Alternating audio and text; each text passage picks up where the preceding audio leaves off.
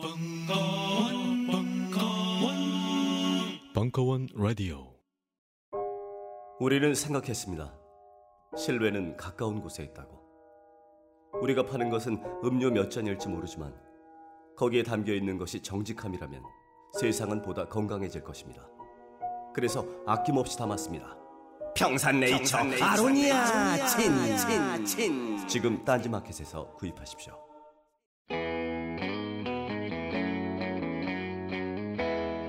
니가 가라 여의도 20대 국회 킥오프 릴레이 특강 전재수 일부 2016년 5월 26일 강연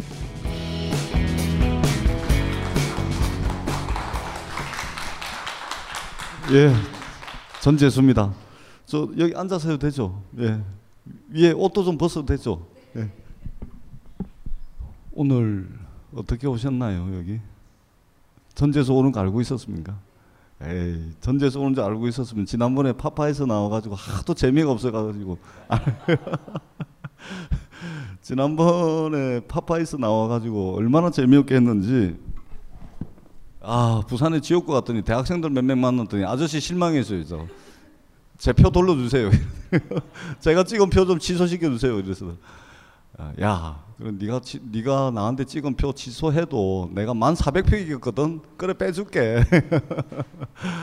이러고 이제 넘어갔는데 저 원래 재밌는 사람이에요. 예. 그날 하도 우리 김호준 총수가 저하고 같은 71년생인데 재미없는 질문을 해가지고 예. 그러나 지난번에 재미없게 해가지고 오늘 이 그때는 가득 차 있던데 이 저 뭐야 이 속닥하게 요렇게 제가 김호준 총수 영업하는데 엄청나게 방해가 되는 거 아닌가 모르겠네. 어떻든 어 반갑습니다. 그리고 요렇게 아, 속닥하게 모여서 음, 이렇게 저렇게 이야기하는 것을 아주 좋아합니다. 왕창 있는 것보다. 음. 그 역사 속에서 숱하게 많은 사람들이 이제 그 발자취를 남기고 이제 다 지나갔는데 다 죽었죠. 음, 죽었는데 그 역사 속에 몇몇 사람들을 한번 좀 끄집어내 가지고 좀 이야기를 해봤으면 좋겠다는 생각이 들어요. 일단은 홍길동전 다 아시죠? 홍길동전. 아, 우리나라 최초의 한글 소설이자 허난설헌의 동생인 허균이 썼다라는 것 정도 아시죠?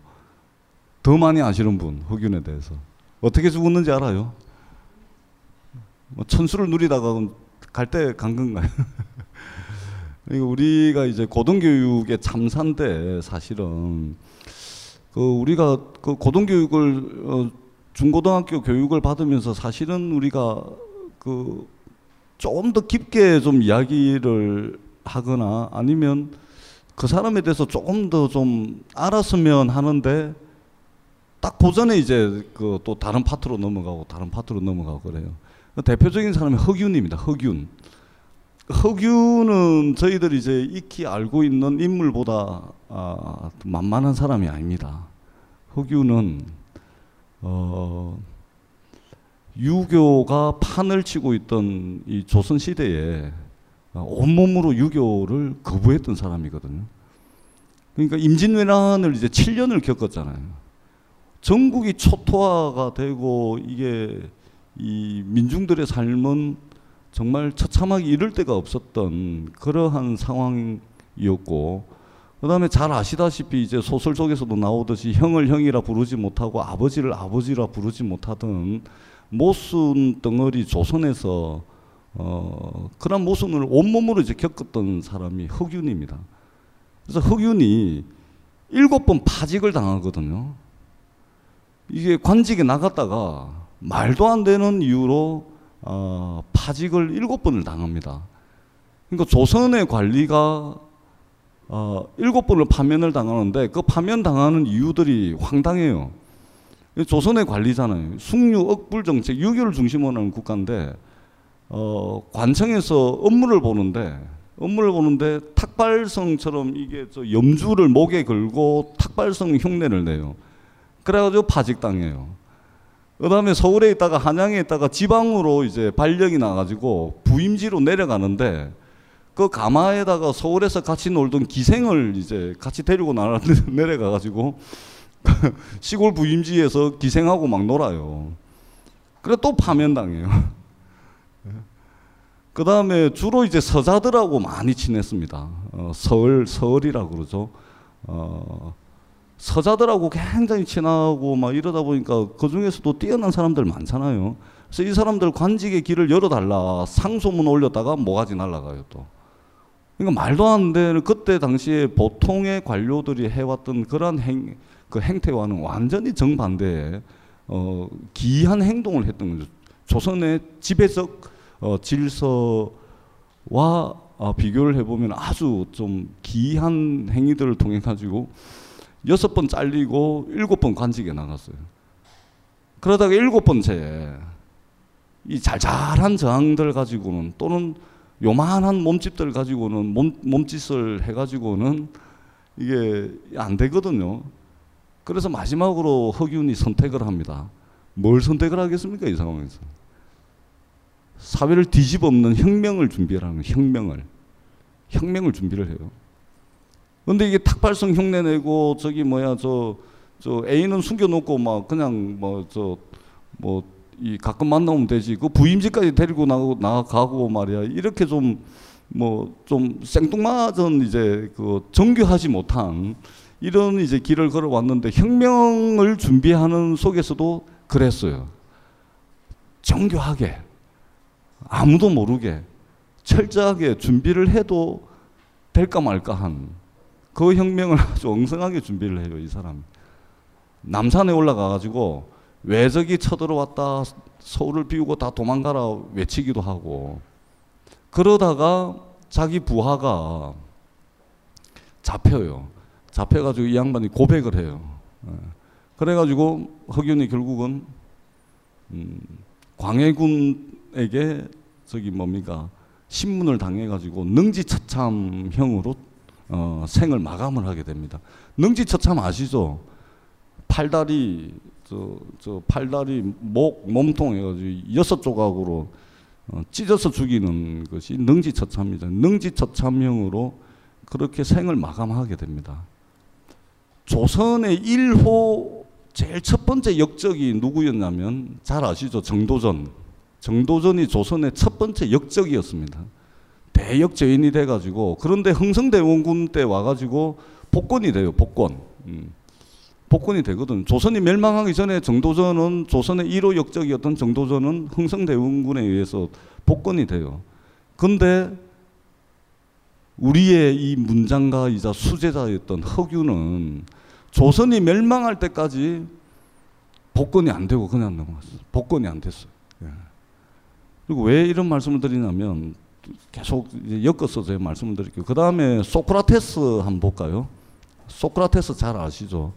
이제 악법도 법이다, 너 자신을 알라, 뭐 이런 말씀들을 하셨는데, 근데 안타깝게도 소크라테스가 직접 쓴 글은 아직 남아있질 않습니다. 소크라테스가 했다는 말은 그의 제자였던 플라톤에 의해 가지고 기록된 게 전부 답니다. 어, 그러니까 사실은 모르죠. 진짜 했는지 안 했는지 몰라요. 왜? 기록이 하나도 남아있질 않아요. 남긴 게 하나도 없어요. 다만 그의 수제자였던 플라톤이 자신의 글을 통해 가지고 나의 서성이셨던 소크라테스가 이렇게 말씀하셨다. 그래서 우리가 소크라테스가 한 이야기로 이제 알고 있는 거거든요. 제가 알고 있기는 그렇습니다. 그 중에 뭐 대표적으로 악법도 법이다. 이거는 플라톤도 한 이야기 한 적이 없어요. 소크라테스도 한 적이 없고 아마도 어, 어느 독재자에 의해 가지고 독재자에 의해서 자신의 통치를 위해서 아마 악용해서 어, 인용해서 쓴 것일 가능성이 많고 분명한 거 하나는 너 자신을 알라라는 말은 소크라테스가 한 것 같아요. 근데 너 자신을 알라는 것은 뭐냐면 소크라테스가 굉장히 괴팍했습니다. 마지막에 어떻게 소크라테스도 어떻게 죽느냐면 어, 아테네가 그때 당시 저기 스파르타하고 두 번의 전쟁을 하게 되는데 아테네가 다 져요. 전부 도시국가잖아요. 두 번을 아테네가 다 져요. 그리고 불행하게도 또 독재자에 의한 독재 정치가 아테네에 횡행하고 있었어요. 그리고 설상가상으로 아테네 역병이 돌아가지고 이 뭐 아테네가 난리도 아니었어요. 이렇게 사회가 이저 이래저래 되고 막 혼란스러울 때 독재자는 뭘 생각합니까? 사회를 안정시킬 목적으로 희생양을 찾죠. 희생양. 그 사람이 소크라테스입니다. 아테네의 정치적 희생양이 바로 소크라테스인데 어떻게 죽냐면 아테네의 원형 극장이잖아요. 거기서 500명의 시민법관이 투표를 해요. 투표. 투표를 해가지고 자 소크라테스 살릴까요, 죽일까요? 360명이 소크라테스 죽이자. 140명은 죽이면 안 된다. 해가지고 이제 소크라테스가 교수형에 처해집니다. 그렇게 해서 소크라테스가 죽었어요. 그런데 소크라테스는 알았습니다. 자기가 그렇게 죽을지를. 왜냐하면 이 소크라테스의 화법이라는 것은 굉장히 거칠었어요. 공격적이었어요. 예를 들면 아름다움에 대해서 연구하는 사람에게 느닷없이 찾아가지고 네가 아름다움에 대해서 뭐 좀 안 되네 이야기 한번 해봐라. 그리고 두 시간 세 시간 이야기 잘 듣고 난 뒤에 뭐 별 것도 없구만 하고서 돌아서는 철학을 하는 사람에게 가가지고 인생이 뭔지 네 이야기 해봐라 거죠. 실컷 듣고서 야 그런 이야기는 저 지나가는 애들도 하는 이야기야 하고서 가버리는 거예요. 굉장히 거칠고 공격적이고 직설적인 합법을 구사했던 사람이 소크라테스거든. 자기 자기가 알았어요. 내가 죽 내가 죽으면 아마도 나하고 원수진 사람들이 많아가지고 그 사람들에 의해서 내가 죽을 것이다라고 이야기를 했었습니다. 근데 이 소크라테스도 그때 그 당시에 철저하게 비주류로 살았습니다. 허균도 조선의 압도적인 유교, 유교 질서에 온몸으로 저항했던 사람이었지만 비주류였습니다. 소크라테스도 마찬가지입니다. 비주류였기 때문에 아테네의 정치적 희생양이 됐던 독재자에서 희생양이 될 수밖에 없었던 그러한 삶을 살았던 빅그린 투 쓰리 샴푸 이걸 쓰면 머리카락에 힘이 생깁니다. 말도 안 되는. 제가 지난 시간에 머리카락이 힘이 생긴다고 그래가지고 말도 안 되는 소리라고 그래서 광고 떨어질 줄 알았거든요. 근데 진짜로 힘이 생긴다는 걸 증명하기 위해서 광고를 연장하였다. 좋아! 그럼에도 많은 분들이 구매해 주셨습니다. 그리고 구매 후기를 통해 인정해 주셨습니다. 딴지마켓 재구매율 53%에 빛나는 빅그린 투쓰리 샴푸 23일 후 변화가 없으면 100% 환불해드리겠습니다. 지금 바로 딴지마켓에서 확인하세요. 그러나 이 사람이 남긴 위대한 이야기, 너 자신을 알라. 소크라테스가 알고 있는 유일한 이야기는 내가 이때까지 살아오면서 내가 알고 있는 유일한 것은 내가 아무것도 모르고 있다는 것. 이것이 내가 아는 유일한 것이다. 더 열심히 배우고 어, 지적 열정을 어, 가지고 배우는데 어, 온몸을 다 바쳐라 이 이야기거든. 네가 모르고 있다는 것을 네가 알고 있는 것이 전부가 아니고 네가 모르고 있다는 것을 알라는 이야기가 그 이야기거든. 그것이 현대판이 우리 봉원사를 쫓겨났던 명진스님의 단지 불례입니다. 명진스님께서 봉원사의 주지로 가가지고 2년 아 3년 임기를 채운 주지스님이 별로 없어요. 무슨 문제 때문에 구체적으로 제가 말씀을 드리면 이게 또 개인 또 명예훼손에 해당되기 때문에 말씀을 드리지 못하지만 뭐 예감은 하실 거예요. 명진 스님께서 그러한 문제점들 때문에 봉원사에 딱 가시자 마시자 불전함의 열쇠를 신도회에 바로 넘깁니다. 그리고 전제 조건이 있죠.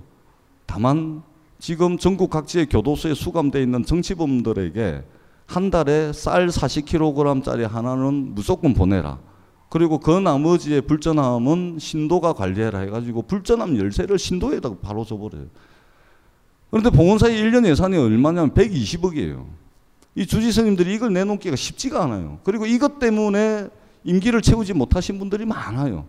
그런데 명진 스님께서는 그걸 던집니다. 그러고서 뭘 하시냐면 어, 천일 기도에 들어가. 천일 기도. 천일 기도면 하루 아 새벽에 108 새벽에 그다음에 새벽 공양, 점심 공양, 저녁 공양 다 합해 가지고 하루에 천 번 절을 하는 것을 천일 동안 이어가는 거예요. 그리고 산문을 나서지 않는 겁니다. 안에만 계시는 거예요. 보통 사람도 하루에 절 천 번 하면 뭐 무릎, 뭐 허리 다 잘려 나가요, 진짜. 근데 그 연세 많으신 명진선님 하루에 천 배씩 해요, 천일 기도를 한 900 몇십 일 정도 했을 때 노무현 대통령 돌아가시죠.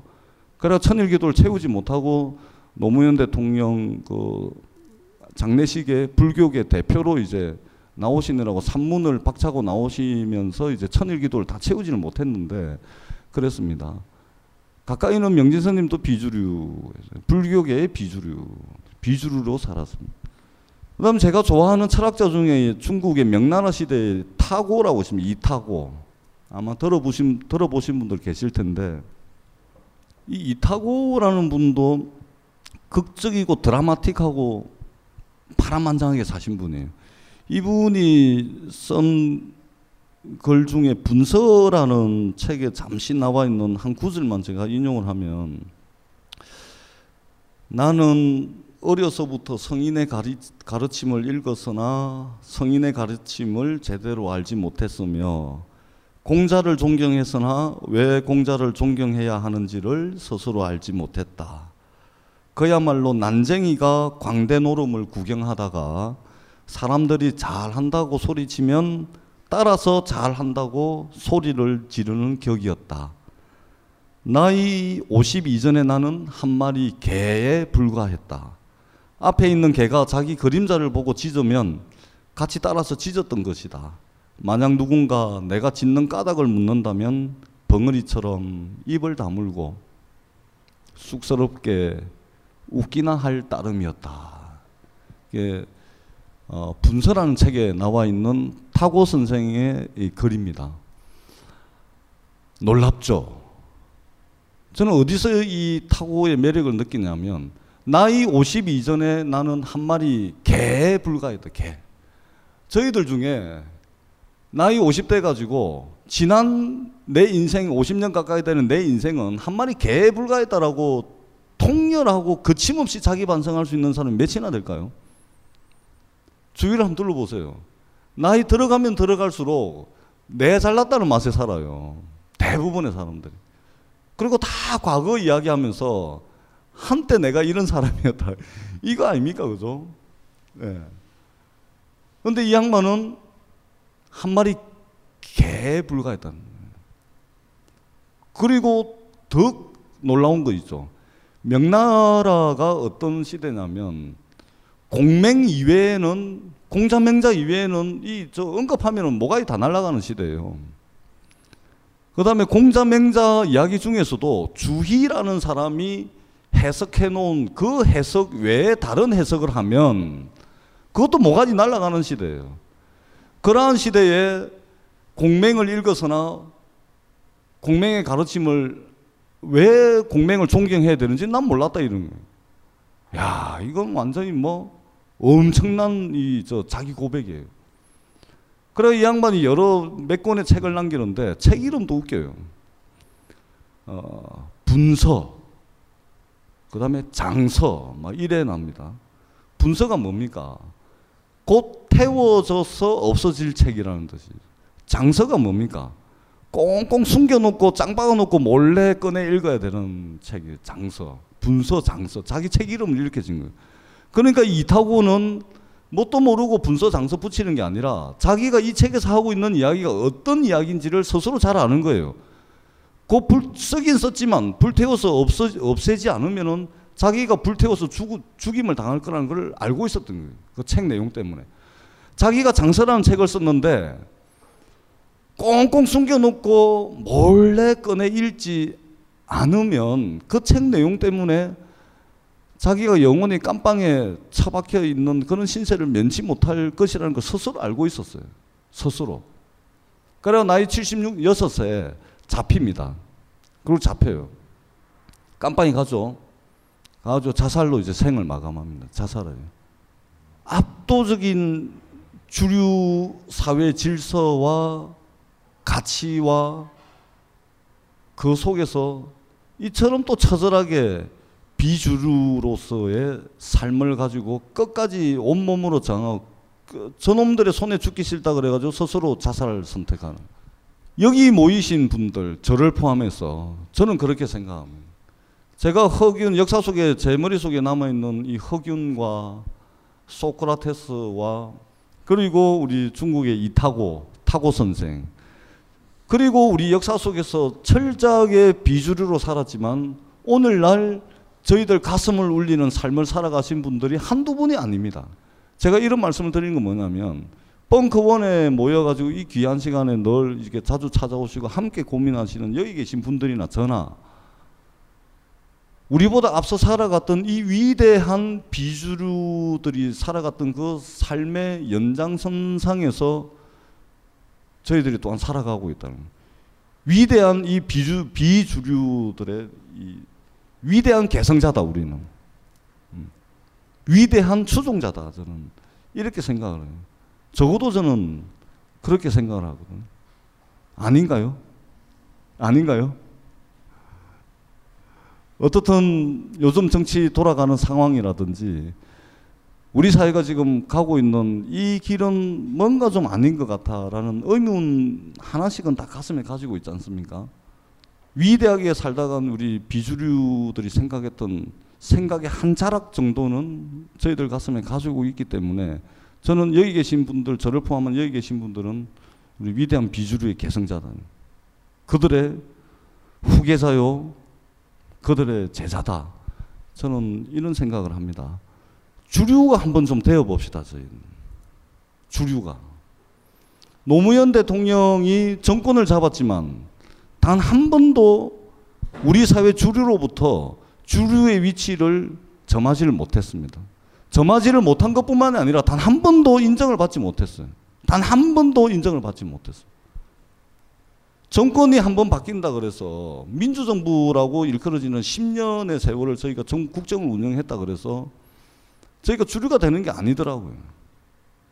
진지를 구축하고 오랫동안 저희들이 이 사회가 사회적 연대가 아무런 의심 없이 보편적으로 모든 사람들에게 동의가 되고 그리고 우리보다 약한 사람들 또는 내가 이름을 알고 있건 얼굴을 알고 있건 이름을 알든 모르든 간에 타인의 아픔이 보편적으로 우리의 아픔이 돼 나의 아픔이 될 수 있는 그것을 의심하지 않고 나의 아픔으로 받아들일 수 있는 이것이 저는 저희들이 주류가 되는 그런 사회라고 보거든요. 근데 지금 어떻습니까? 보듬어 줘야 되고 손잡아 줘야 되는 피해자들이 오히려 가혹한 대우를 받고 있고 가혹한 비판에 시달리고 있고 가혹한 피눈물을 흘려야 되는 게 지금 저희들이 현실인 것 같아요. 예를 들면 세월호 희생자 가족분들 보세요. 그 사람들에게 쏟아지는 온갖 모함과 흠담과 가혹한 비판들 이게 뭐가 참 잘못돼도 잘못된 거 아닙니까? 그래서 제발 좀 우리가 이제 좀 주류가 좀 되어보자. 끊임없이 발버둥 치고 있고 우리 파파에서 들으면서 함께 공론의 장을 만들어 나오고 총선 때 우리가 뭐 한번 이렇게 한번 해보자. 대선은 뭐 이렇게 좀 해야 된다. 많은 논쟁들이 있지 않습니까? 이 논쟁들을 결국 하는 건 뭐냐면 제발 우리 좀 주류가 한번 돼보자.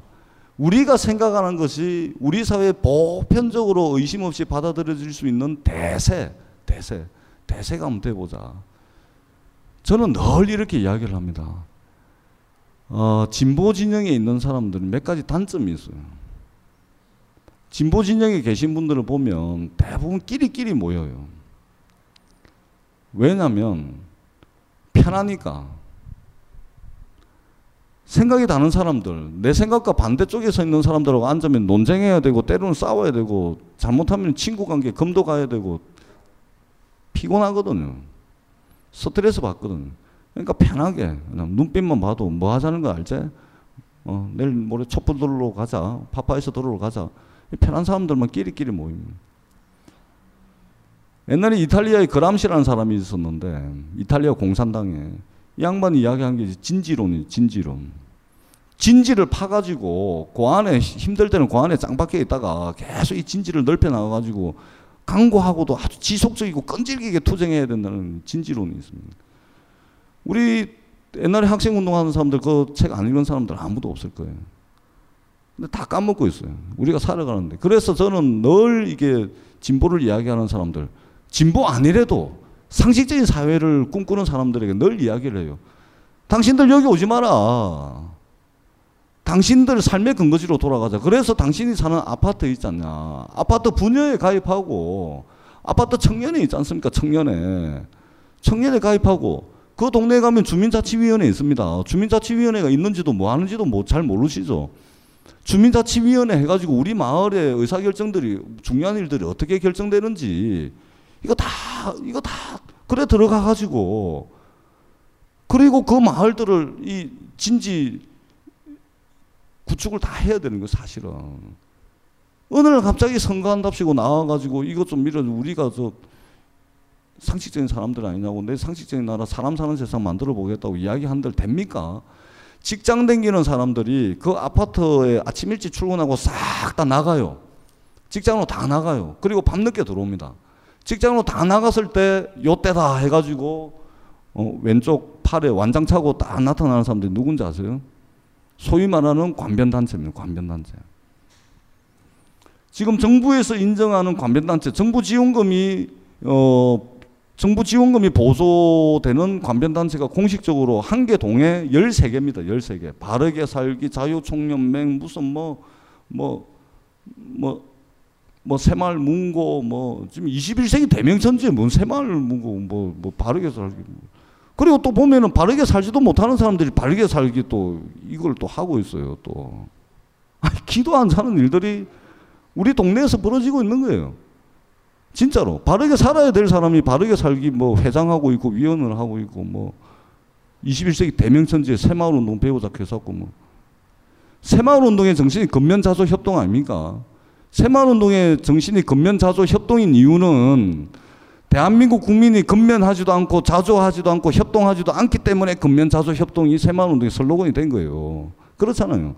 국민들을 알로 보고 너희들은 게으르고 협동하지 않고 스스로 일어서려고 하는 의지가 없는 인간들이기 때문에 새마을 운동을 통해서 근면자조 협동으로 나아가야 된다는 것이 새마을 운동의 정신이거든요. 아무도 문제 제기하지 않고 그런 정신을 가지고 지금도 새마을 운동하죠. 새마을 문고도 만들고 새마을 협의회도 만들고 이 짓을 하고 있어. 그리고 이 사람들이 13개 관변단체를 돌아가면서 바르게 살기 해상했다가 새마을 해상했다가 새마을 문고 해상 저거들끼리 북치고 장구치고 하고 있어요. 열심히 사는 우리들이 직장 나간 사이에 우리 동네는 그 사람들에서 접수돼 가지고 그렇게 돌아가고 있다고요. 이런 사람들이 동네를 골목을 아파트 동 라인을 전부 다 점령하고 있는 이상은 정권 10번 바꾸고 100번 바꾸도 저희들은 주류가 될 수가 없습니다. 또 어떤 일들이 벌어져 가지고 가슴에 묻어야 될 우리의 지도자를 또 만들어낼지도 모릅니다.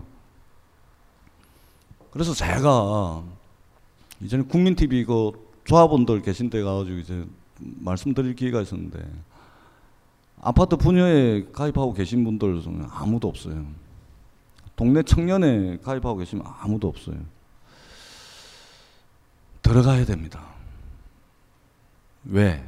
아, 저희들은 그냥 이렇게 편하게 살고 뭐 이래 대충 해도 돼요. 근데 저희들만 살고 갈 우리들의 공동체가 아니지 않습니까? 저희들이 지향하는 것은 뭐냐? 우정과 우위에 기반한 이웃 공동체, 음, 우리 공동체 이거 아닙니까? 조금 덜 경쟁적이고, 조금 덜 가혹하고, 힘센 것들이 힘 약한 것들을 품어줄 수 넉넉하게 품어주고, 얼굴 모르고 이름 모르는 이웃의 아픔이 내 아픔으로 가슴 짠하게 그대로 묻어도는 이것이 우정과 우위에 기반한 공동체거든요. 우리 공동체거든요. 자, 그러면 역사 속에 그런 공동체 있었냐? 저에게 물으신다면 있었죠. 많이 있었죠. 불가능한 문명이 아니라니까요. 지금 트럼프 한 보세요. 인간이 쌓아올린 문명의 허술함이 얼마나 대단한지 트럼프 한 보세요. 트럼프. 저는 트럼프를 볼 때마다 인간이 쌓아올린 이 문명이라는 것이 얼마나 허망하고 괴상망측한 것으로 변할 수 있는지를 저는 느껴요. 정말로. 가슴이 뭐 소름이 막 돋아요. 트럼프를 보면. 지 하고 싶은 이야기 다 해요. 지가 가지고 있는 background 기반 위에서. 음. 독일의 바이마르 공화국이 그때 당시에 지구상에 존재했던 모든 정치 체제들 중에서 압도적으로 진보적이고 압도적으로 위대한 정치 체제였습니다. 바이마르 공화국이 붕괴되고 난 뒤에 어떻게 됩니까? 뭐가 들어서죠? 맞습니다. 나치가 들어, 나치가, 나치가. 바이마르 공화국 기반 위에 어떻게 나치가 올라설 수 있습니까? 인간이 쌓아올린 문명이 한 계단 한 계단 한 계단 무너지지 않을 만큼 탄탄한 토양을 가지고 쌓아 올려진 것이 인간의 문명이라 한다면 어떻게 바이마르 공화국의 토대 위에서 나치가 이 어마어마한 괴물을 만들어낼 수 있었던 거죠. 87년 유골항쟁의 결과가 독재 정부의 잔영이 찐하게 남아있는 노태우 정권을 잉태를 해요. 물론 양김의 분열이라는 이런 변수도 있긴 했지만 이처럼 우리가 지구상의 인간이 발을 디디고 산 이후로 우리 인간들이 쌓아 올린 문명이라는 것은 어쩌면 한여름 밤에 허황된 꿈인 줄도 모릅니다. 꿈인 줄도 몰라요. 그러나 우정과 우위에 기반한 공동체가 있었느냐라고 묻는다면 자신 있게 있다고 말씀드리고 있습니다. 왜? 여기 모이, 모여 계신 분들이 있잖아요. 김호준 총수 인기 좋잖아요. 전재수도 당선되잖아요. 부산에서. 이런 희망이 아닐까요? 그리고 지금 저희들을 지배하고 있는 주류 문명, 끊임없이 경쟁해야 되고 끊임없이 스펙 쌓아야 되고 끊임없이 옆 사람 짓밟아야 되고 이 거대한 도시에서 우리가 살아남기 위해서는 적당하게 모른 척 넘어가야 되고 적당하게 속내 감차야 되고 이 거대한 대도시에서 어떻게 살아갈 수 있겠습니까? 지 감정 다 드러내고 남 아픔 내 아픔으로 다 받아들였다간 속 터져가지고 지명에 못 사는 그런 상황인 거죠. 그러나 그러한 아픔들조차도 정말 보편적으로 우리들 가슴에 바로바로 바로 스며들 수 있는 우정과 우위에 기반한 공동체 충분히 가능합니다. 충분히 가능하고 그것이 비록 허술한 토대 위에서 쌓아 올려져 가지고 어느 날 어떤 역사적 계기를 만나 가지고 붕괴된다 하더라도 사람이 이 지구상에 발을 디디고 있는 이상은 또다시 우리 인간들은 시작할 겁니다. 무너진 그 기반 위에서 새로운 희망의 토대들을 쌓아 나갈 것이라고 저는 생각을 하는 거죠. 그래서 노무현 대통령을 떠나보냈지만 저희들은 오늘도 여기 모여서 이런 이야기도 하고 저는 그쪽으로 함께 갑시다라고 이야기 드릴 수 있는 거예요. 5월 23일 노무현 대통령 추모를 하면서 다시 한번 내년에는 정권 교체를 해가지고 지난 참여정부 때 못했던 것들 성찰과 반성의 토대 위에서 이렇게 해 나가겠다라는 다짐을 하는 것입니다. 인간의 문명이 허술하고 황된 꿈일지는 몰라도 다시 그것이 붕괴된다면 그 붕괴된 토대 위에서 다시 우리의 희망을 쌓아가 된다는. 그리고 그 희망의 내용은 우정과 우위에 기반한 우리 공동체입니다.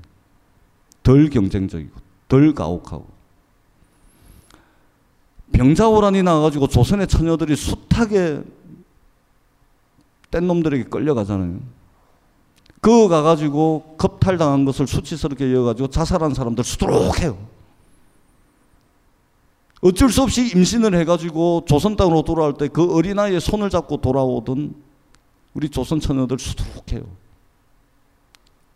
그리고 아무도 모르고 차마 죽을 수는 없어서 아무도 모르는 산속으로 들어가서 화전을 읽었던 사람들도 수두룩해요. 그렇게 해서 넘어온 사람들 여러분들 잘 아시겠지만 환양년이라고 그러잖아요. 힘이 약해서 도저히 지켜줄 수가 없어가지고 남자 놈들이 못 나가지고 정치하는 위정자들이 못 나가지고 지켜주지 못해가지고 그 짓을 당해가지고 온 사람들 어떻게 해야 됩니까? 못 지켜줘서 미안하다. 따뜻하게 넓은 가슴으로 품어줘야 되는 게 정상적인 사회잖아요. 근데 거기다 대고 환양년이라 그래요. 홍제천에 가서 목욕하고 오면은 네 죄가 다 사여지리라 이 지랄을 하고 있어요. 지가 예수입니까? 이런 짓을 하고 있는 이런 짓을.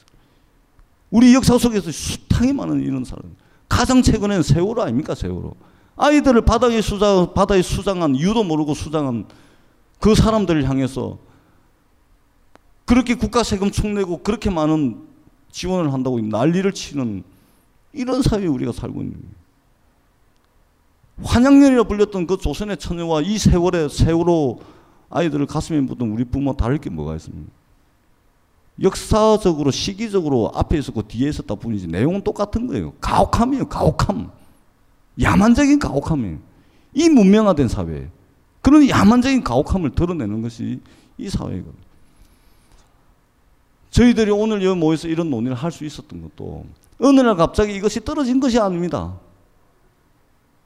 쌓아 올려지고 붕괴되고 쌓아 올려지고 붕괴되고 역사가 진보했다 퇴보, 했다 진보했다 퇴보했다 이 과정들을 거치면서 숱하게 많은 우리들보다 먼저 살던 이 지구상의 발자취를 남기고 간 우리 비주류 선배들, 위대한 선배들이 있었기 때문에 그들의 삶의 연장선상에서 저희들이 있다는 겁니다.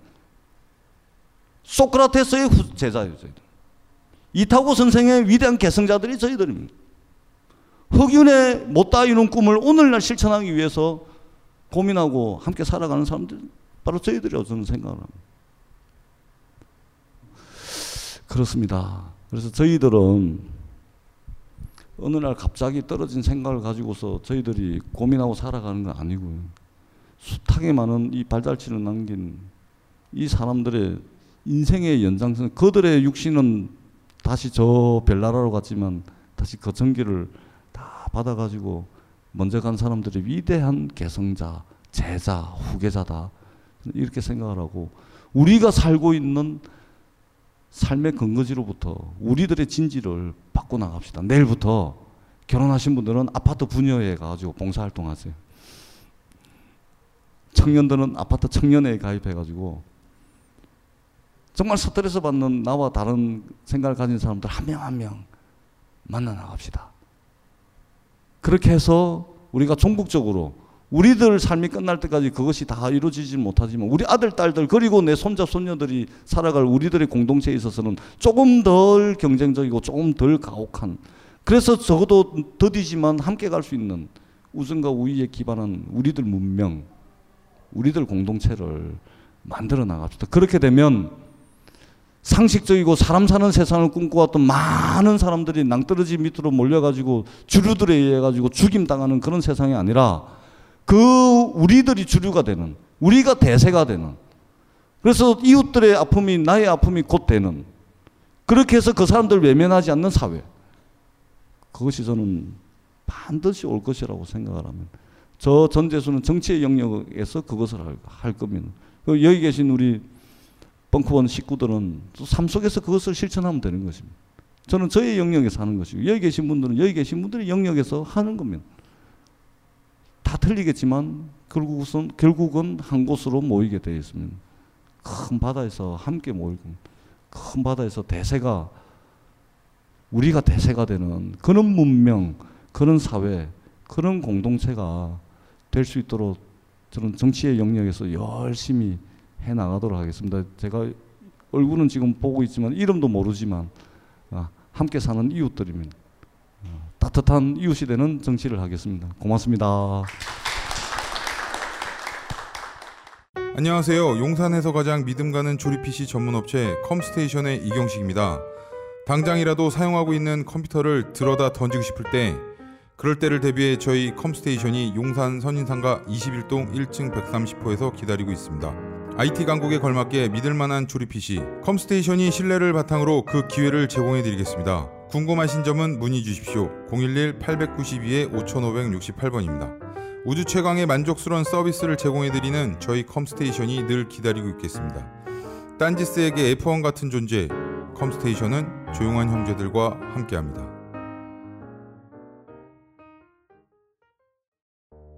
요즘 나는 책 추천을 하지 않는다. 그래도 이 책은 추천하지 않을 수 없다. 나는 딴지일보 읽은 척 매뉴얼의 애독자였으니까. 이웃 시민 고전은 직접 반려들어 읽는 게 가장 좋다.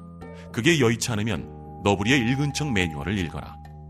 읽은 척 매뉴얼은 고전들의 뒤틀린 소개이자 색다른 비평일 뿐만 아니라 그 자체로 고전과 맞먹는 유사 고전이다. 고종석 그는 딴지일보 역사를 통틀어 가장 딴지적 글쟁이다. 김어준 고전이 얼마나 재밌는가를 은하계에서 가장 재밌게 설명하는 책. 딴지 편집장 너브리의 고전문학 읽은 척 매뉴얼. 아직 고전을 모르는 분들께 그리고 이미 고전을 알고 있는 분들께도 강력 추천합니다. 지금 바로 전국 서점에서 만나보세요. 딴지 마켓에서 구입하는 분께는 저자 사인본을 배송해 드립니다.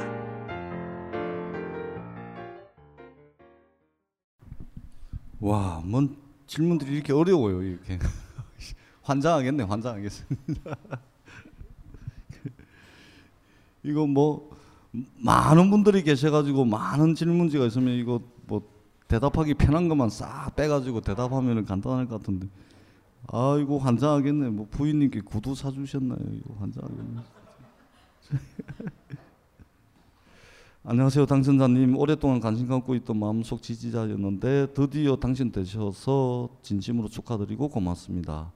질문은 얼마 전 인터뷰와 쓰인 내용에 좀 더, 내용을 좀 더 자세히 여쭙고 싶은 내용이 있는데 원외에서 바라본 여의도 친노와 국민 시민 친노의 정서가 다르다 하셨는데 그 다름을 구체적으로 말씀해 주시고 이제 여의도 친노가 되시는데 그 시민 친노의 염원을 어떻게 실현하실지의 계획을 듣고 싶습니다. 뒤로. 와또 많이 적으셨네. 그리고 이건 좀 다른 질문인데 대단하신 사모님과 언제 한번 이런 강연이나 모임에 함께 나오실 계획 없으신가요? 김호준 총수님은 똑같네. 지난번에 저보고 막 재미없다고 막 야자 먹이고 난 뒤에 이 사람 내가 왜 불렀지? 전재수 마누라를 불러야 되는데 딱 이러시네. 아이고. 제가 별명이 제가 90학번인데요. 제 별명은 80학번이에요. 80학번 별명이. 고생을 많이 해가지고 사가가지고 별명이 80학번인데 같은 71년생인 김호준 총수는 저보다 더 사근 같은 거예요.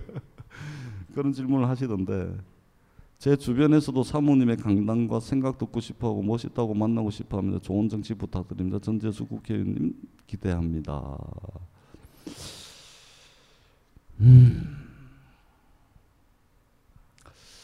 우리가 친노 제가 이게 YTN 인터뷰 5월 23일 날 노무현 대통령 추도식 끝나고 난 뒤에 6시 35분 YTN 라디오 인터뷰에서 국민 여의도에서 정치를 업을 하는 인간들이 바라보는 친노와 우리 대다수 국민들이 생각하는 음, 받아들이고 수용하는 친노는 다르다. 이제 이런 이제 제가 말씀을 드렸었거든요. 저는 노무현 캠프의 막내였습니다. 대통령 경선 때도 막내였고 청와대에서도 막내였습니다. 제가 참여정부 세, 참여정부 5년 동안 한 정부에서 청와대를 어, 두 번까지 들어오신 분은 계세요. 업무의 연속성 때문에 잠시 나갔다가 그 업무의 연속성 때문에 다시 컴백해가지고 청와대 두 번까지 근무하신 분은 들어 있었는데 한 정부에서 그 청와대 세 번 근무한 사람은 청와대 역사상 제가 처음일 거예요. 그것도 막내가 제가 잘나서 그런 거죠. 제가 모르는 무슨 능력이 있는 것. 그러니까 세 번씩이나. 왜냐하면 하나의 권력이라 그래서 노무현 권력이다. 노무현 참여정부다 해가지고 이 권력이 한 뭉태기로 있는 게 아닙니다. 권력 분파가 다 있거든요. 서울대 라인도 있고 영고대 라인도 있고 부산파들도 있고 대구 민주 세력도 있고 광주 어, 파도 있고 또 뭐 시민사회에 내뭐 캐톨릭도 있고 불교도 있고 여러 그다음 김건택에도 있고 뭐 여러 권력 분파가 다 이리 버무려져 가지고 하나의 정부를 구성하게 돼 있어요. 왜냐하면 하나의 세력으로 내잘났다 해가지고 이 뭐 천하의 불세출의 영웅이 나타나가지고 한 손아귀 지는 그런 권력이란 사실상 그 역사적으로 볼 때도 찾아보기가 힘들거든요. 명나라를 세웠던 주원장 같은 경우 보세요. 늙음하게 이제 아들을 하나 봤는데 세자를 가만 보고 있으니까 주원장이 내가 죽고 나면 야 어쩌지? 세자 한번 둘러보고 지 참모들 한번 둘러보니까 이 세자가 아무리 날고 겨도 지 참모들 잽도 안 되는 거예요. 내가 죽고 나면은 우리 세자는 이, 이 날고 기는 이 참모들 앞잡이 비슷하다 해가지고 권력은 제대로 지킬까 이 왕조를 이 명나라를 계속 명명을 유지할 수 있을까 밤잠을 못 자요. 주원장이 어떻게 합니까? 그 상황에서 야 저 구덩이 파라. 구덩이 파가지고 몇 천 명을 묻어버려요. 그냥 산 사람들을. 지 참모들을. 지가 명나라를 그 왕조를 그 뭐야 이 개국 공신들을요 구덩이 파가지고 막 산채로 묻어버려요 그냥 세자 지켜주려고 지가 세운 나라 천년 만년 이어지게 해가지고 세자보다 잘난 지 참모들을 1등 개국 공신부터 전 부 다 묻어버려요. 싹 묻어버려요. 묻어. 주원장도 마찬가지였죠. 지가 개국을 했지만 창업을 했지만 지 손아귀에 다 있는 게 아니에요. 권력은 그런 겁니다. 다 분파들이 있어요. 그러니까 청와대 근무는 월급이 많, 많은 것보다는 저 뭐야 이제 명예스러운 거잖아요. 옛날로 따지자면 한양에 이제 왕궁에 들어가면 이제 조상님들께 저 이제 제사 못 지내요 조상님 저 저 임금이 부르는데 갔다가 일 좀 하고 와서 제사 지낼게요. 앞으로 몇 년이 될지 모르지만 제사 못 지내요 하고 조상들께 큰 절을 하고 이제 한양으로 왕궁으로 들어가지 않습니까? 지금의 청와대 근무도 비슷하거든요. 이게 명예입니다, 명예. 그래서 한 번 이상의 기회는 잘 주어지지 않아요. 왜냐하면 이 권력 분파에서 청와대를 한 명 보내면 다른 권력 분파에서 또 보내고 또 보내고 하는데 여기서 두 번 보내보면 다른 데서 난리가 나죠. 야, 씨, 편애하냐? 어? 어 은혜도 배은망덕한 정권 개선하면서 내부에서 균열이 막 생기는 거예요. 그럴 수가 없거든요. 그리고 들어갈 수 있는 사람도 한정돼 있어요. 대통령 비서실 600명, 대통령 경호실 600명 해가지고 청와대라고 이야기하는데 그 안에 사람이 1200명이 살아요. 물론 정권마다 이제 조금씩 들락날락 하는데 대략적으로 600, 600이에요. 그러면 대통령 경호실은 이제 특수한 임무를 하니까 600명 그대 차치하고서라도 대통령 비서실에 600명이 근무를 하는데 이 600명 중에 소위 말해서 측근이라고 대통령께서 이제 데리고 들어올 수 있는 사람 바깥에서 같이 고생한 참모들 데리고 들어올 수 있는 사람은 대략적으로 어 음, 아무리 많아도 600명 중에서 50명을 넘지 못해요. 예. 그러니 줄 서 있는 사람이 얼마나 많아요. 예, 권력이 이래요. 계속 돌아가면서 해야 되는데. 근데 제가 다 무시하고 세 번 들어가서 제가 잘난 거죠. 제가 알지 못하는 게. 아니면 노무현 대통령께서 저한테 큰 빚을 졌거나 뭐. 그랬는데 그래 그러니까 뭐냐면은 여의도 친노는 뭐냐면 정치를 업으로 하는 사람들에게 있어서 여의도 친노는 뭐냐면 오로지 어, 자기가 다음번에 국회의원 할 수 있느냐 안정적으로 보장받냐 못 받냐 아니면 우리 당이 저 뭐야 저 권력을 잡느냐 못 잡냐 아니면 당 대표 선거를 앞두고 당내 권력 투쟁 이 과정에서 상대방을 공격하는 프레임이죠 우리가 자주 이야기하는 친노 친노 더 씌우는 거죠 친노 친노 굉장히 부정적인 거죠. 권력 투쟁, 친노하면 패권 들어오고 패권하면 싸움박질 하는 거고 뭐 이런 거잖아요. 그래서 여의도 친노는 이런 이미지로 남아 있어요. 자, 그런데 이번 총선에서 대표적인 친노들이 우글우글 모여 있는 데가 부산 아닙니까? 부산. 부산에 당선자 다섯 명 중에 친노가 네 명이 네 명. 우르르 당선된 거예요, 이게. 그래서 저 아나운서가 묻더라고요. 친노의 부활이냐. 그래. 아니 이 사람은 선거 결과 보면 그 부활이죠. 그럼 뭐라 그래? 그 부활 아니야? 이게 국민들이 바라보는 친노다 저는 생각을 해요. 뭐냐면 노무현 대통령의 가치 여러 가지가 있지만 그 중에 가장 중요한 고도 출발점이 뭐냐면 견고하고 강고한 지역주의에 맞서가지고 머리 깨지고 정강이 깨지고 팔꿈치 깨져가면서 도전하고 자빠지고 도전하고 자빠지고 도전하고 코피 터지고 멈추지 않는 코피 때문에 막 우왕좌왕 정신없이 사는 이게 친노 아닙니까? 그러면은 부산에서 네 명이 당선 다섯 명이 당선돼서 네 명이 청와대 출신이야 노무현 대통령 모셨어. 그럼 친노의 부활이지 뭡니까? 근데 이 부활을 어떻게 설명할 거냐? 여의도에서 우리들이 일반적으로 언론에서 나오는 친노 친노 그 이미지와 이번에 우리들을 저희들을 선택해 준 부산 시민들 그리고 대다수의 국민들이 바라보는 친노는 틀리다는 거예요. 맨날 대통령 역대 대통령 인기 투표하면 한 3년 정도 연속으로 지금 노무현 대통령 1등 하고 있지 않습니까? 만에 만약에 여의도에서 보는 친노의 시각이라면 저희들 네 번이 아니라 열 번 떨어졌더라도 이번에 당선되지 못했어요. 국민들께서 노무현 대통령을 바라보고 그 가치를 실현하고자 하는 그 제자들, 그 제자들을 받아주신 거예요. 선거 막판에 어떤 줄 알아요? 상대 후보가 자 친노 패권 전재수가 우리 북구를 접수하려고 하고 있습니다. 여러분 수용 인정할 수 있겠습니까? 받아들일 수 이렇게 선거를 해요. 공격을 그렇게 해요. 친노 패권 저거 친노 친노 애들 능력도 없고 무능력한 쟤들을 쟤들에게 우리 북구를 맡기겠습니까? 4년 동안이나 이렇게 이야기를 이렇게. 지는 비박이면서. 그런데도 당선됐어요. 그것도 내 표 돌려, 돌려달라 하는 사람들 표 다 돌려주고도 만 표가 넘는 표를 압도적으로 해요. 56대 44. 정치를 업으로 하는 사람들 그렇게 하면 안 돼요. 정치를 업으로 하는 사람은요. 이 세상에 지하이면 안 돼요. 진짜로. 지 아니면 안 돼요. 지지역구는 지 아니면 안 돼요. 지가 거기서 이 저 뭐야 영주입니다. 영주 봉건 영주의 행세를 해요. 막 성 이만큼 쌓아가지고 진입 장벽 막 이만큼 높여가지고 정치 신인 들어올라 그러면은 투창 던지고 돌멩이 던지고 막 그렇게 하면서 자신의 이 왕국을 각 지역구마다 243명의 지역구 국회의원들이 자신의 왕국을 쫙 가지고 있어요. 지 아니면 안 되는 거예요. 완전.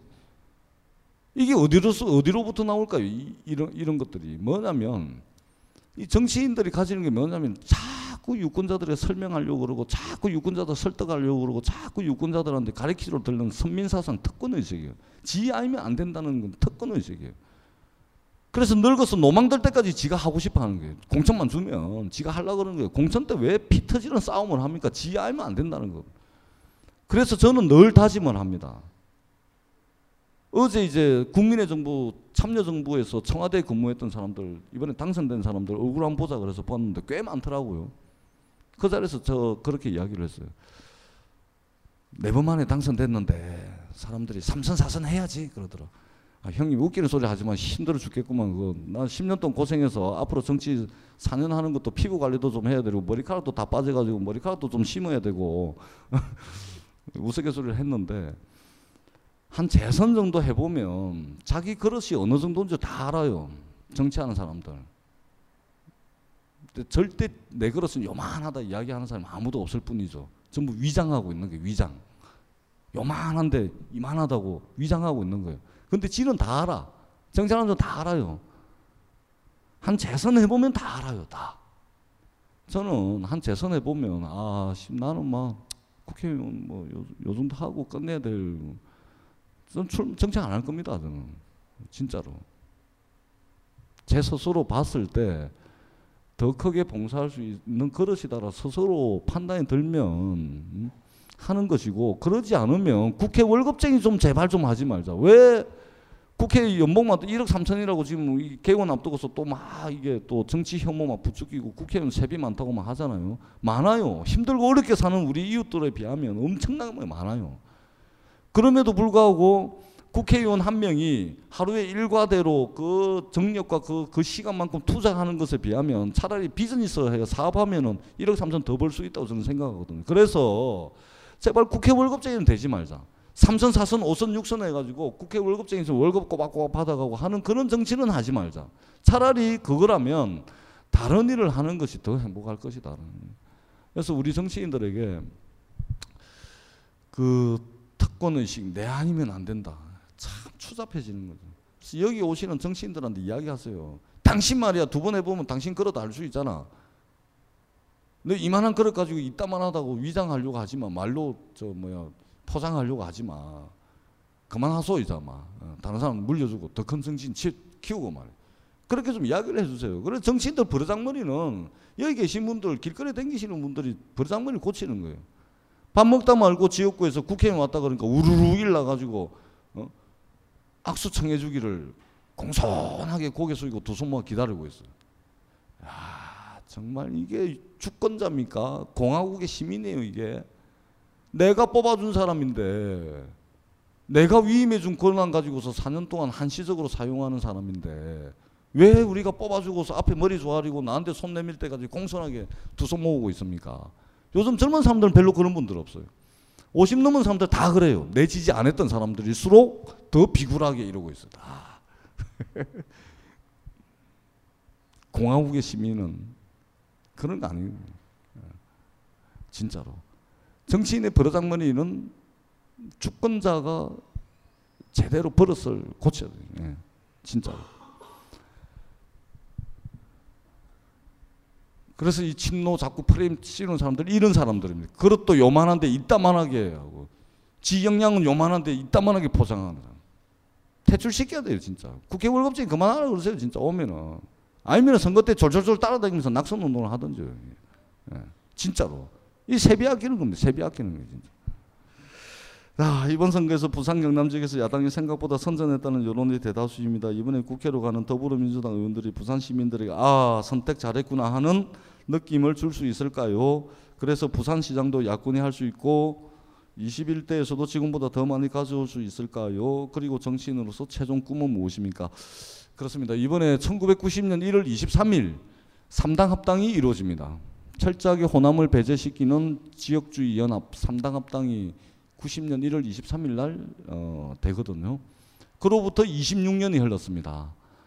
아, 10년이면 강산 변한다는데 강산 강, 강과 산이 어, 세번 변할 동안 부산은 특정 정당에 의한 특정 지역의 독점 상황에 머물러 있었습니다. 26년 만에 이번에 당선자 15명 나왔습니다. 자, 26년 만에 부산 시민들께서 변화를 선택을 하는데 처음부터 아홉성 열석 주자니 더불어민주당 믿업지 못하죠. 그런데 아홉성 열석 줄 수 없어요. 그렇다고 두세 석 주자니 그거 주고서 저 새누리당하고 경쟁 한번 해보라 하기에는 좀 미안하잖아요. 하, 그래서 집단 지성이 무서운 겁니다. 집단 지성이 다른 말로 민심이고 민심의 항해가 곧 선거잖아요. 이것을 통해서 다섯 석을 만들어요. 절묘하게 다섯 석. 작다 할 수도 없고 많다 할 수도 없고. 그러나 새누리당하고 경쟁을 해가지고 일은 해볼 수 있는 의석 다섯 석 진짜. 이 메시지는 뭐냐면 너네 일을 해봐라 이제. 내 달라면서. 그래 줄게 다섯 석일 한번 해봐. 어. 일 잘하면 다음 선거에 18석 중에 절반 이상을 저희들이 가져올 것이고 부산시장 저희들이 할 수 있을 것이고 정권 교체도 가능할 겁니다. 그런데 이 다섯 명이 지질하게 해가지고 일도 못하고 뭐 각자 도생식으로 지잘났네 하는 정치하는 순간 부산은 끝납니다. 끝. 또 26년이 아니고 260년에 아무런 세월이 올지도 모르면 카톨릭 지배하던 그 중세만 뭐 암흑 시대가 있었나요? 부산도 암흑 시 26년이나 암흑을 거쳐서 지금 한 줄기 빛을 본 것인데 어찌 저희들이 그 빛을 가벼이 여기겠습니까? 엄청난 부담이죠. 그래서 저를 비롯해서 부산의 당선자 다섯 명이 당선되고 난 뒤에 눈물 흘리는 사람 한 명도 없어요. 기뻐서 눈물 흘리는 사람 아무도 없어. 기뻐가지고 초등학생 마냥 뛸 듯이 기뻐하는 사람 아무도 없었어. 기뻐할 여유도 없더라고요. 음. 왜? 다섯 석의 의미를 알거든요. 일을 하라는 것도 일. 일, 일을 가지고 너네 경쟁해보라는 이 메시지 이하도 이하도 이상도 이하도 아니거든. 일을 해야 되니까 기쁘겠어요 이거. 아, 체력이 방전돼가지고 죽겠는데 일을 해야 되니까 기쁘겠어요 이게. 그러나 개원 전에 제가 2박 3일 저기 오대산에 가서 좀 쉬기는 쉬어야 되는데 쉬고 난 뒤에 개원해서 부산 시민들이 준엄한 명령 어, 잘 받들어가지고 열심히 일할 겁니다. 열심히 일해서 지방선거에서 부산시장 가져오고 아, 내년 먼저 정권 교체하고 음, 지방선거에서 부산시장 가져오고 그 구청장도 좀, 좀 당선시켜내고 그 다음 총선에 저희들이 과반 이상 가져와가지고 저희들이 대세가 될 수 있는 어. 근데 아깝죠 조금 늦었어요 제가 부산에서 고등학교 다닐 때 인구, 부산 인구 450만이었는데 지금 340만이에요 110만 명이 빠져나갔는데 110만 명이 전부 젊은 사람들이다 그래서 서울 사람들이 부산 하면은 정말 듣기 싫은 이야기인데 부산 하면은 딱 한마디로 정리하더라고. 해밍웨이 소설. 노인과 바다. 부산은 노인과 바다밖에 없대. 환장하는 일, 환장하는 일. 활력을 잃었어요. 활력을 잃었어요. 저희들이 다시 시작하겠습니다. 부산이 활력 있는 도시로 만들고 다시 젊은 사람들로 들끓고 다시 어머니 풍가도 같은 넓은 울타리를 가진 그래서 야성이 꿈틀꿈틀거리고 살아 숨쉬는 듯한 지옥으로 만들어내겠습니다. 정권 교체도 부산에서부터 시작될 것이라고 저는 확신을 하고 있습니다. 환양년 할머니들의 슬픈 인생의 원인이 못난 정치인들에게 있다고 말씀해 주셨습니다. 정치를 잘 부탁합니다. 저도 삶의 현장에서 할 일을 좀 더 적극적으로 이게 제가 듣고 싶은 이야기예요. 삶의 현장에서. 직장 댕기시잖아요. 노조 없으시죠? 노조 만드세요. 노조 있죠? 의용 노조. 복수 노조 허용되잖아요. 노조 하나 더 만들으세요. 힘을 키워서 협상 대상이 되는 노조 만드세요. 그거 하기 싫으시면 집에 살고 있는 동네 아파트 분야에 가입하세요. 청년에 가입하시고 새마을문고 가입하셔가지고 지역에서도 좀 봉사하고 그리고 우리, 우리들이 가지고 있는 생각과 같은 생각을 함께 공유할 수 있는 사람들을 더 만들어야 됩니다. 그것이 조그마한 우리들의 진지가 되고 이 진지들을 하나씩 하나씩 구축해 나가고 그래서 이것이 대세가 되는 사회. 그래서 그 못난 정치인들, 그 못난 남자들 때문에 끌려가 가지고 환양연 소리를 듣는 그 가스, 그분들을 따뜻하게 품을 품어 안을 수 있는 그리고 그 품는 행기가 모든 사람들에게 당연한 한, 한 틈도 의심의 여지 없이 따뜻한 마음으로 품을 수 있는 사회. 저는 우정과 우위에 기반한 공동체라고 생각을 합니다. 정치적으로 하면은 위대한 공화국이 되겠죠. 위대한 공화국. 이거 저 만들 수 있다고 저는 생각을 합니다. 이번에 당선자 워크숍에 가가지고 저희들이 처절하게 반성했던 게 뭐냐면 맨날 선거 때마다 어르신들 그다음에 이 저도 마찬가지지만 경로당 148군데 있는데 다섯 번씩 돌아요. 제가 돈데 집사람이 또 돌고 또 돌고 경로당이 뭐 뭐 형광등은 뭐잘 있습니까? 뭐뭐 뭐 난방비는 뭐 잘 나옵니까? 계산하면서 뭐 큰절하고 댕겨 큰절하고 우리를 지지하지 않는 분들의 표를 얻기 위해서 그런 노력들을 해요. 자 그러면은 투표장만 가면은 야당 지지하는 젊은 사람들을 위해서 우리 당이 뭐 했냐 그동안 청년들 위해서 뭐 했냐 어르신들한테는 표도 안 찍어주는데 그거 가가지고 저 큰절하고 뭐 온갖 뭐 손톱만한 거까지 다 챙겨가면서 투표장만 나가면 우리 찍을 가능성이 많은 젊은 사람들이 우리 당이 그동안 뭐 했냐 도대체? 왜 찍어주고 지지해주는 사람들에 대한 대책은 맨날 립서비스로만 하고 선거 끝나고 난 뒤에 내몰라를 해보고. 그래서 저는 이번에 경로당 한 군데도 안 갔어요 저는. 안 갈 수 없으니까 제 집사람 보고 살살 야좀 되게 화가 나서 안 돼요.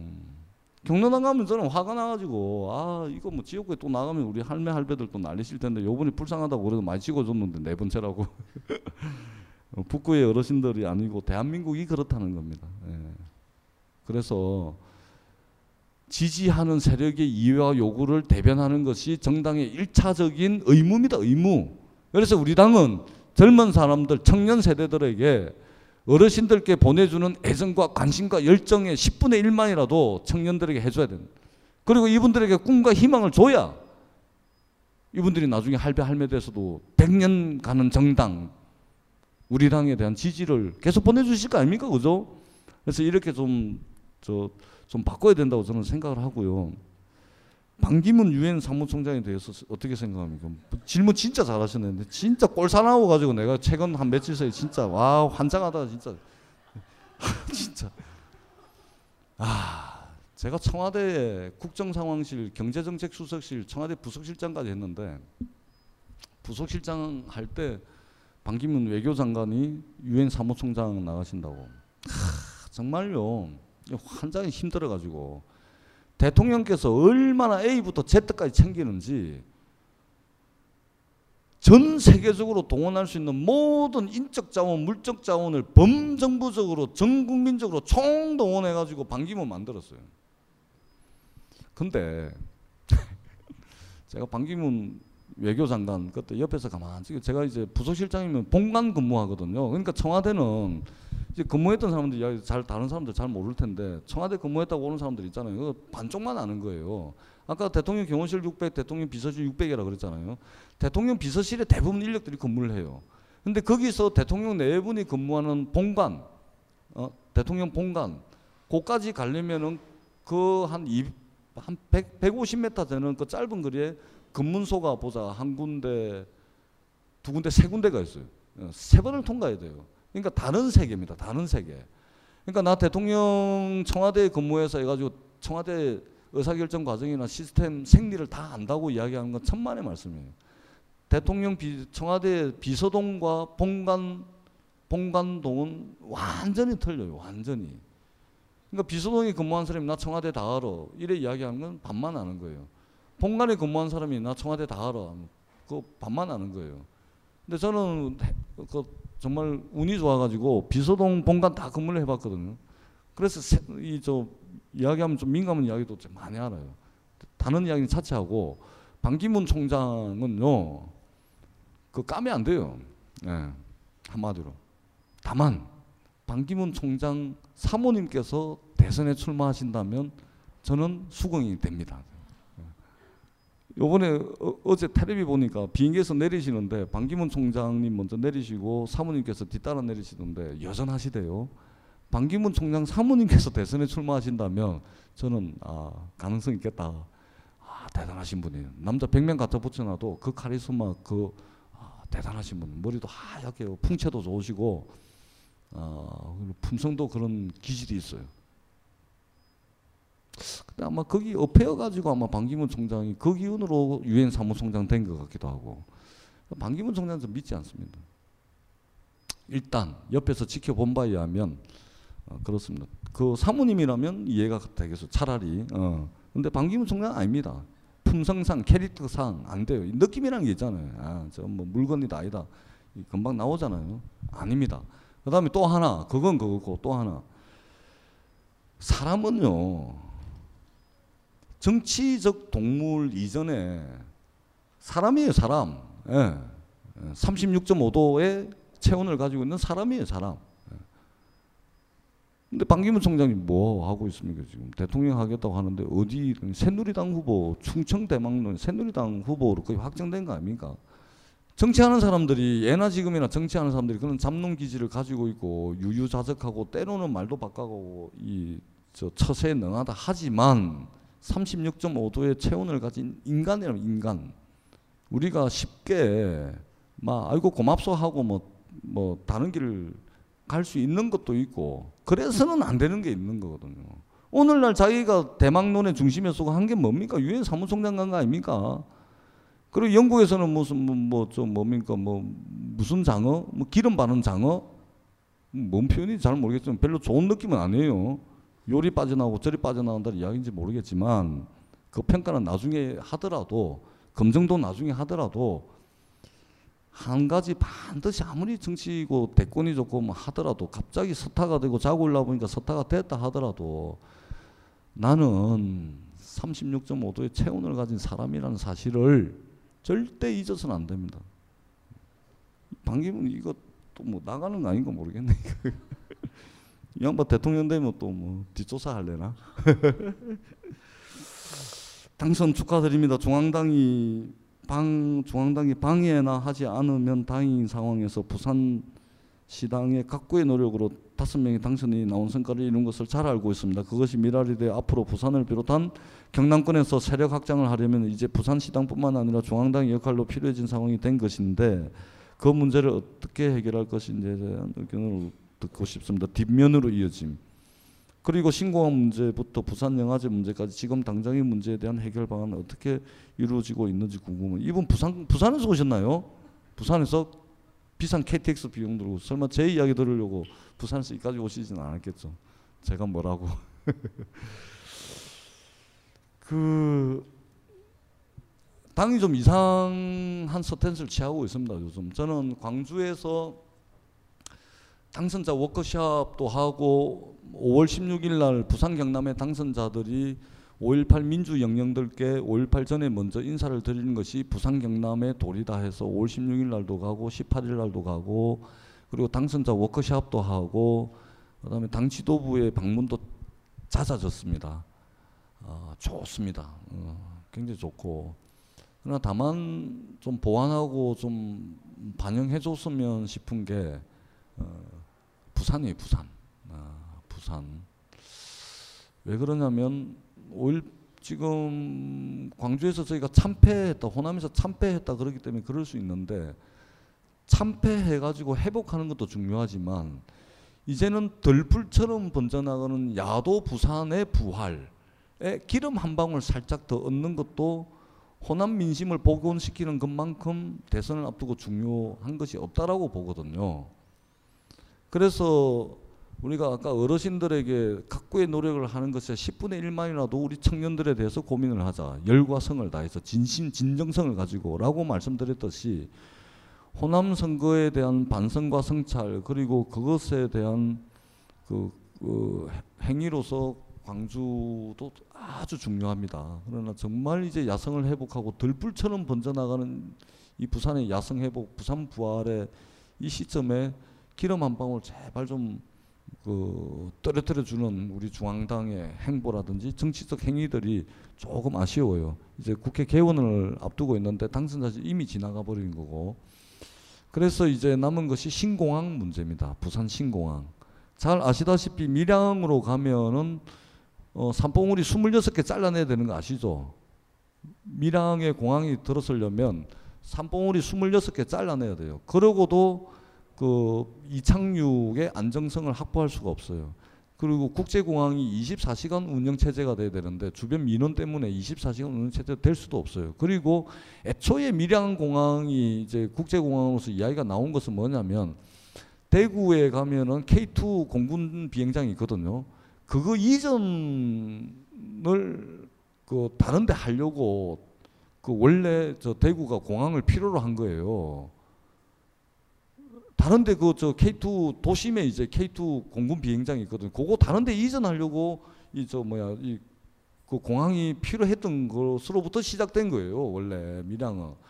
근데 부산은 뭐냐면 더 이상 수용할 수 없는 포화 상태가 된 김해 공항 때문에 공항이 필요했던 거예요. 그러니까 완전히 틀려 이게 애초에 출발점 자체가. 근데 그 과정은 전부 다 쌩 까버리고 박근혜 정부에 기대가지고 대구 경북 사람들이 밀양을 가져와야 된다는 거라. 출발부터 틀려 출발부터가. 그리고 지금 우리 부산의 당선자들이 뭐냐면 가덕 부산 가덕 신공항이 개발되면은 개발되는 이익이 있잖아요. 개발 이익. 이것을 가지고 K2 비행장을 이전하는 그, 그 대체 부지까지 그 개발 이익금으로 다 충당하겠다라고 우리가 제안을 하고 있어요. 음, 그 다음에 작년 12월 달에 그 국책, 대형 국책 사업의 경우에는 중간 용역 결과를 국민들께 보고하고 있습니다. 배점은 어떻게 되고 평가 항목은 어떻게 되고 어디에 가산점을 두고 배점은 얼마씩인지 공개하게 돼 있거든요. 근데 쌩까고 그냥 넘어갔어요. 그리고 6월 달에 어, 예정지를 발표를 하겠다는 거예요. 중간 생, 중간 과정 전부 다 생략해 보고 이건 좀 섬뜩하죠. 근데 왜 부산이냐? 부산 가덕신공항 옆에는 부산 신항이 있고 고속도로가 있고 KTX 역이 있고 그리고 어, 공항이 가덕신공항이 생깁니다. 일본 놈들이 1902년도에 저희 지역군데 구, 부산 북구 구포에 구포역을 만들어요. 그러니까 일제 시대 때 조선 시대에 우리 제 지역군인 구포가 뭐냐면 물산이 모였다가 흩어지는 데예요. 조선에 그런 데가 세 군데가 있거든. 한 군데가 생거 진천 사거 용인 할 때 생거 진천 살아서는 진천에 살고 죽어서는 용인 땅에 묻혀나는 건데 생거 진천 할 때 충청도 진천 거기가 조선시대 물류의 중심지예요. 그리고 또 한 군데가 저기 저 그 동해 바닷가의 통영 통영이고 그 다음에 요 구포예요 구포. 그러니까 물산이 다 모였다가 물산이 다 퍼져나가는 곳이에요. 그래가 일본 놈들이 대륙 침략의 전초 기지로 삼았던 게 제 지역구 있는 구포역입니다. 구포역. 1902년도에 구포역을 만들었어요. 일본 놈들 이 배로 들고 가지고 저 열차 가지고 저 만주로 저 다 실어 나른 출발점이에요. 그러니까 이번에 신공항 뭐냐면은 지역의 이익 중심이 아니고 대한민국 제2의 관문을 만드는 것이고 나중에 유라시아 대륙 철도를 해가지고 유럽까지 뻗어나가는 물류의 전초기지 출발점이 돼야 되는 것이 이 신공항 문제 핵심이에요. 그런데 지금 K2 용진함 때문에 K2 비행장 옮기는 문제 때문에 우리로 가져야 된다 하는 것은 국가적 안목을 무시하고 지역적 이익에 매몰되어 있는 관점이거든요. 이게 안 되는 겁니다, 이게. 그리고 이미 많은 학자들이 정치적 개입만 없으면 이거는 어떻게 하든 간에 이거는 24시간 운영 체제에다가 어, 이착륙의 안정성 보장되고 그 다음에 여러 가지 주변 시설들과 시너지 효과를 낼 수 있고 어, 하려면 여기라도 다 이구동성을 이야기를. 근데 삼봉을 26개까지 잘라내가면서 24시간 운영도 못하는 그거다 간다는 게 말이 됩니까? 그래서 저희들이 당선자들이 두 차례에 걸쳐서 국토부 장관한테 면담 요청을 했어요. 전부 쌩까들 쌩까. 지가 뭐라고 우리 헌법기관인데 말이요. 쌩까버려. 약속 잡아놓고 다 까버려요 그냥. 약속도 안 지키고 있어요. 그러나 내가 서병수 시장 만나 니저 뭐야 저 당신 그 시장직 건대면서 해가지고 좀 내몰고 있고 저희들이 피켓팅도 하고 있고 지금 그러고 있거든요. 그래서 이거는 부산의 문제가 아니고 대한민국이 이게 물류 중심 도시 특히 부산 이 부산 대한민국이 한 번 더 이 성장의 계기를 마련하냐 못하느냐 이 광활한 대륙으로 뻗어나가는 물류의 전초기지로 삼아야 되는 거거든요. 이래야 되거든요. 그래서 저희들은 뭐 10년 만에 됐기 때문에 배지까지는 못 끌고 사실은 배지 걸고 걸 각오로 그렇게 하고 있습니다. 이게는 국가 백년지 대계입니다. 이건 진짜로. 그래서 아주 열심히 전력을 다해서 하고 있습니다. 예, 다 끝났습니다.